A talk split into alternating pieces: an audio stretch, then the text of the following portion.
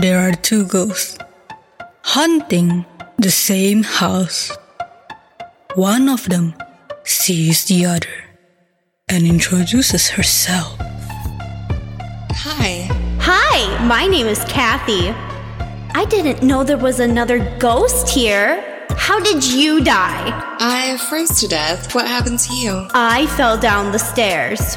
Oh, wow, that sucks. How did that happen? Well, I was sure that my husband was cheating on me, so I came home early to catch him in the act. But when I got here, he was just playing Call of Duty. I still didn't trust him. I was certain somebody was here. So I started looking everywhere. I looked in our rooms, under the beds, every closet, in the bathrooms. I even looked behind all the curtains. I check outside. Really? Yeah, but I was checking everything so quickly and was freaking out. And when I got to the stairs, I just tripped, fell, and broke my neck. Too bad you didn't look in the freezer. We would have both still been alive.